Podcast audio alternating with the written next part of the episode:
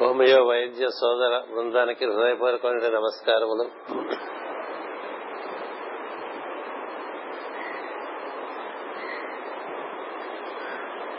సాయన చైత్ర మాసంలో నిరైన పాల్గొన కృష్ణపక్షంలో మనం నిర్వహిస్తున్నటువంటి హోమియో సదస్సుకి ఇచ్చేసినటువంటి మీ అందరి అందరి ఉత్సాహమే. నాబోటి వాడు కూడా ఈ సదస్సులో రెండు పూట్ల రెండు రోజులు పాల్గొనేటువంటి స్ఫూర్తిని కలిగిస్తున్నది. మాస్టర్ గారి యొక్క అంతరంగ నిర్దేశాన్ని ఆదేశాన్ని అందుకుని మీరందరూ ఈ విధంగా ప్రతి సంవత్సరం ఈ హోమియో జ్ఞాన యజ్ఞంలో పాల్గొంటూ ఉన్నారు. ఈ జ్ఞానం అనంతమైనటువంటిది. అలాంటిది హోమియో వైద్యం కూడా. ఏ విద్య అయినా సరే అది అనంతమే. అంచేత ఆ విద్యను మనం ఎంత స్థాన పట్టుకుంటే అంత మనం వినియోగపడతాం సంఘానికి. అంచేత ప్రతి సంవత్సరం మనకి ఈ నూతన సంవత్సరం అంటే పరమ గురువుల మార్గంలో మార్చి ఇరవై ఇరవై ఒకటో తారీఖునే నూతన సంవత్సరం సాయం నూతన సంవత్సరం ప్రారంభం అవుతుంది విశ్వత్ పుణ్యదినం ఉంటాం ఈక్వినాక్స్ అంటాం. అంచేత అక్కడి నుంచి మనకి పది రోజులయ్యి.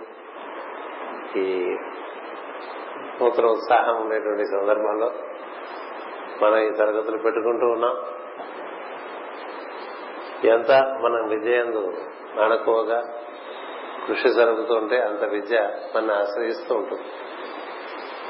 మనకి చాలా విద్య వచ్చు అనుకుంటే ఇంక విద్య పెరగదు మనలో. మనలో విద్య పెరుగుతూ ఉండాలంటే మనం చాలా వినయంగా ఉండాలి. అనుకుగా ఉండాలి. శాస్త్రం ముందు మనం చాలా చిన్నవాళ్ళమని తెలిసి ఉండాలి. మనం ఆ విద్యకు పరిపూర్ణంగా సమర్పణ అయినప్పుడు విద్య మన నుంచి పరిపూర్ణంగా ప్రకాశిస్తూ దాని మీద మనం ఎంత సమర్పణ చెందుతుంటే అది మన నుండి అంత వికాసం చెందుతూ ఉంటుంది. దాన్ని మనం ఏదో హ్యాండిల్ చేద్దాం అనుకుంటే అది మనని మనకి లొంగదు ఈ దేన్ని మనం హ్యాండిల్ చేద్దాం అనుకోకూడదు. సమర్పణ చెందడం అనేటువంటి మార్గం. జగద్గురు పీఠంలో ప్రాణా ట్రీట్ యోగా టీచ్ అని చెప్పారు. అంచేత ప్రాణమును సరిదిద్ది యోగమునందు మనిషిని నిలబెట్టడం అనేటువంటిది మన మార్గం. ఈ రెండు కుడి ఎడమలుగా మనకు సాగుతూ ఉంటుంది మన జగద్గురు పీఠం కార్యక్రమాల్లో అంచేత మనకి వైద్య విధానంలో అత్యద్భుతమైన వైద్య విధానం హోమియో వైద్య విధానాన్ని మనకి మాస్టర్ గారు అందించారు. మాస్టర్ గారు చిన్నతనం నుంచి ఆయుర్వేదం బాగా నేర్చుకున్నటువంటి వారు మాస్టర్కి అయినప్పటికీ కూడా ఆయన జీవిత సన్నివేశాల్లో సంఘటనల ద్వారా క్రమంగా ఆయన గుర్తించింది ఏంటంటే హోమియో వైద్యం ఉన్న వైద్యాల్లో అతి విశిష్టమైన వైద్యంగా ఆయన గుర్తించారు. ఈ హోమియో వైద్యము మనకి కొంత తెలిసినట్లుగా ఉంటుంది చాలా మటుకు తెలియదు అది. తెలిసినట్లుగా కనిపించింది కాబట్టి మనం దాన్ని నిర్వర్తించాలి చేసేది అనుకుంటే చిన్నప్పుడు ఐదో క్లాస్ చదువుతున్నప్పుడు మాకు కథ ఉండేది. కొత్తగా పెళ్ళి చేసుకుని ఒక అమ్మాయి భర్తతో కాపురానికి వచ్చి భర్తని సాయంత్రం ఏం చేయమంటారు టిఫిన్ అంటే గారెలు పడమన్నారు అంటే గారెలే కదా మనకు వచ్చు కదా అనుకుంది. ఎందుకంటే చిన్నప్పటి నుంచి గారెలు తినదు. గారెలు తినంత మాత్రాన గారెలు చేయటం రాదు కదా. అంచేత గారెలు అంటే మినపప్పులే కదా అని మినపప్పు తెచ్చుకుంటా. ఆ తర్వాత ఏం చేయాలో తెలియదు సార్. పక్కింటామా పక్కింటామని అడిగింది ఇప్పుడు ఏం చేయమంటారు? మినపప్పు తెచ్చాను మా ఆయనకి గారెలు అడిగారని మినపప్పు నానపోయమ్మా ఇప్పటికే ఆలస్యం అని చెప్పింది. మినపప్పు నానపోసింది నానపోసిన తర్వాత ఇప్పుడు ఏం చేయమంటారు? వాటిని బాగా రుబ్బు అని. రుబ్బిన తర్వాత ఏం చేయాలి? ఇట్లా ప్రతి నిత్యం అంటే మనకు అంతా తెలిసినట్టుగా ఉంటుంది కానీ నిజంగా ఇది ఎక్కువ సూక్ష్మ లోకాలకు సంబంధించిన వైద్యం. మనలో ప్రాణశక్తి అంటే అది సూక్ష్మంగా పనిచేస్తూ ఉంటుంది. స్థూలానికి మనకు తెలిసేది నీరసంగా ఉందనో లేకపోతే బలంగా ఉందనే తెలుస్తూ ఉంటుంది. అంచేత మనకి తెలియవలసినటువంటి ఈ ప్రాణశక్తి ఏదైతే ఉందో అది సూక్ష్మమైనటువంటి సూక్ష్మమైన విషయం తెలియాలంటే మన బుద్ధిలో సూక్ష్మత పెరగాలి. బుద్ధి సూక్ష్మత అంటూ ఉంటాం. అంచేత ఇంద్రియములకు గోచరించేది కాదు మనస్సులకు గోచరించేది కాదు హోమియో వైద్యం కొంత బుద్ధి సూక్ష్మత కావాలి.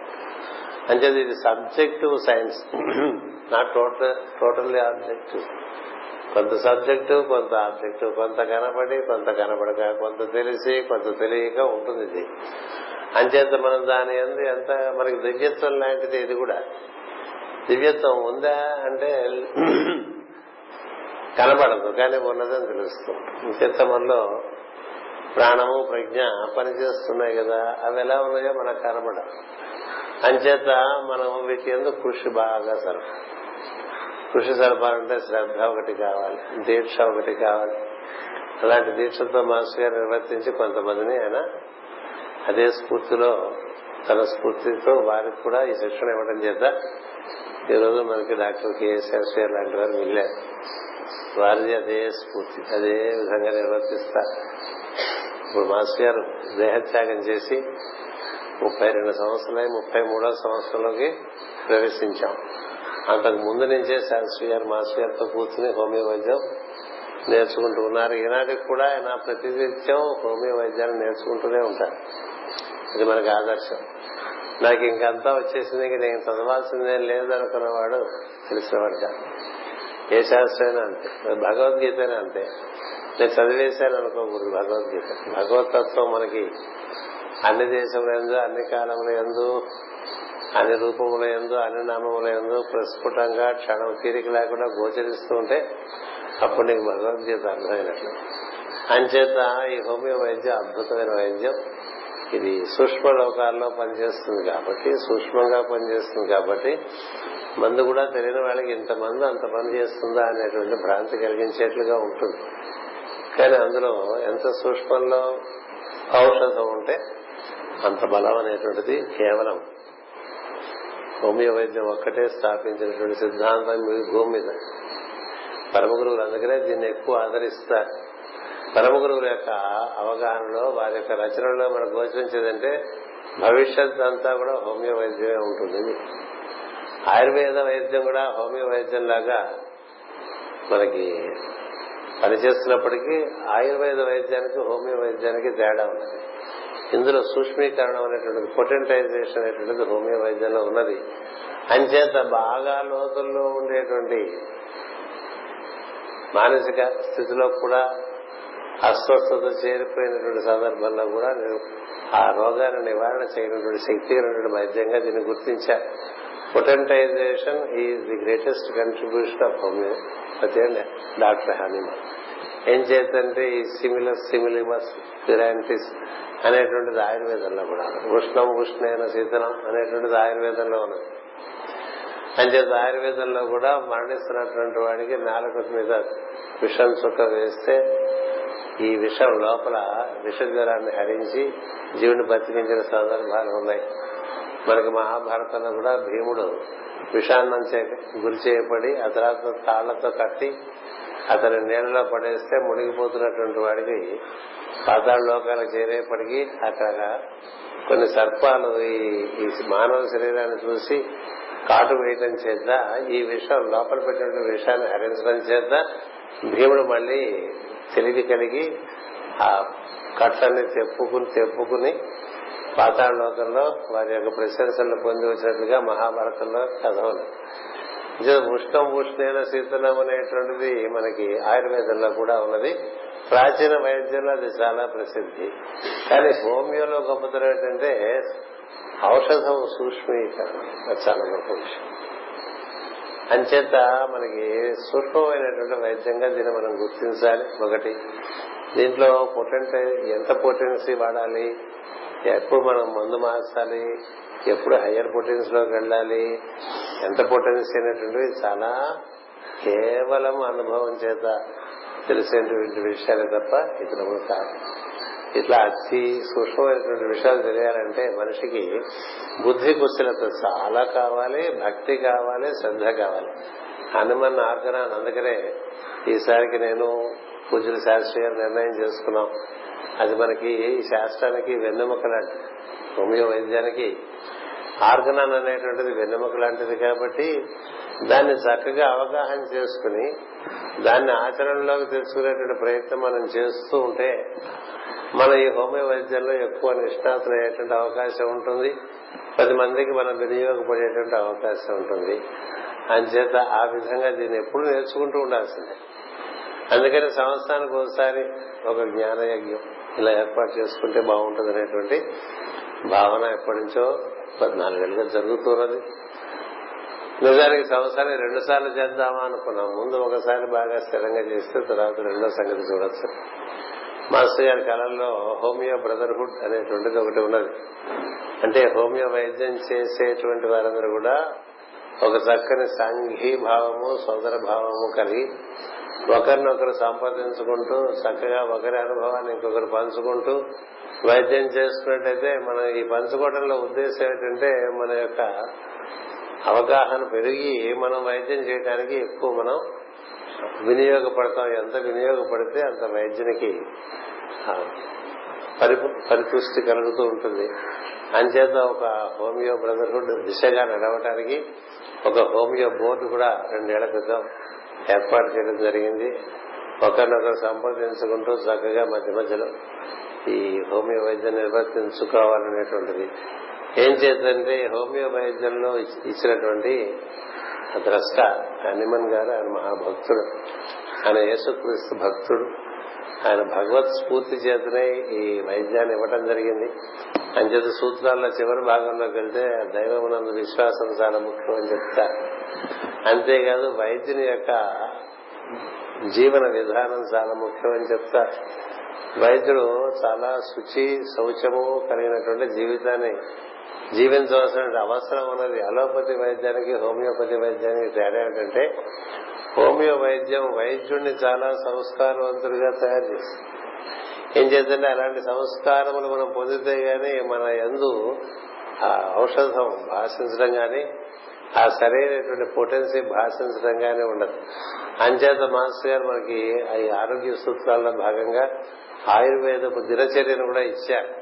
ఈ దినచర్య మనకి ప్రధానం. హోమియో వైద్యులు ఎవరు కూడా ప్రార్థన చేయనటువంటి వారికి హోమియో వైద్యం అంతగా రాణించదు వాళ్ళ ఏం చేద్దంటే భగవద్ అనుగ్రహం చేత నిర్వర్తింపబడినటువంటి వైద్యంగా మనకి హానిమని తెలియపరుస్తారు.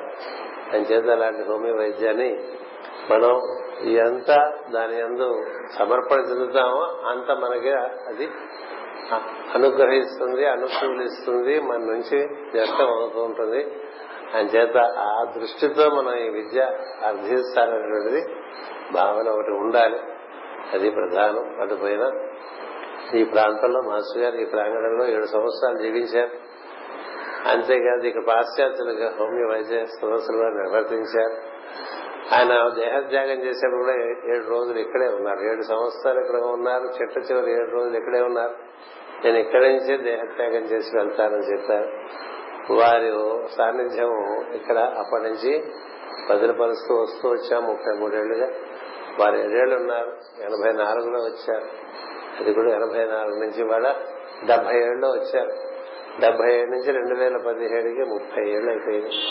అక్కడి నుంచి తొమ్మిదేళ్ళు అయింది ముప్పై తొమ్మిది సంవత్సరం నుండి నలభై సంవత్సరం మాస్టర్ ప్రాంగణానికి సాన్నిధ్యం ఇచ్చినటువంటిది వారు ఉన్నటువంటి పరుకున్నటువంటి చెయ్య వారు కూర్చున్నటువంటి కూర్చి వారు వాడినటువంటి బీరువా అన్ని ఆ మూల గదిలో ఉంటాయి.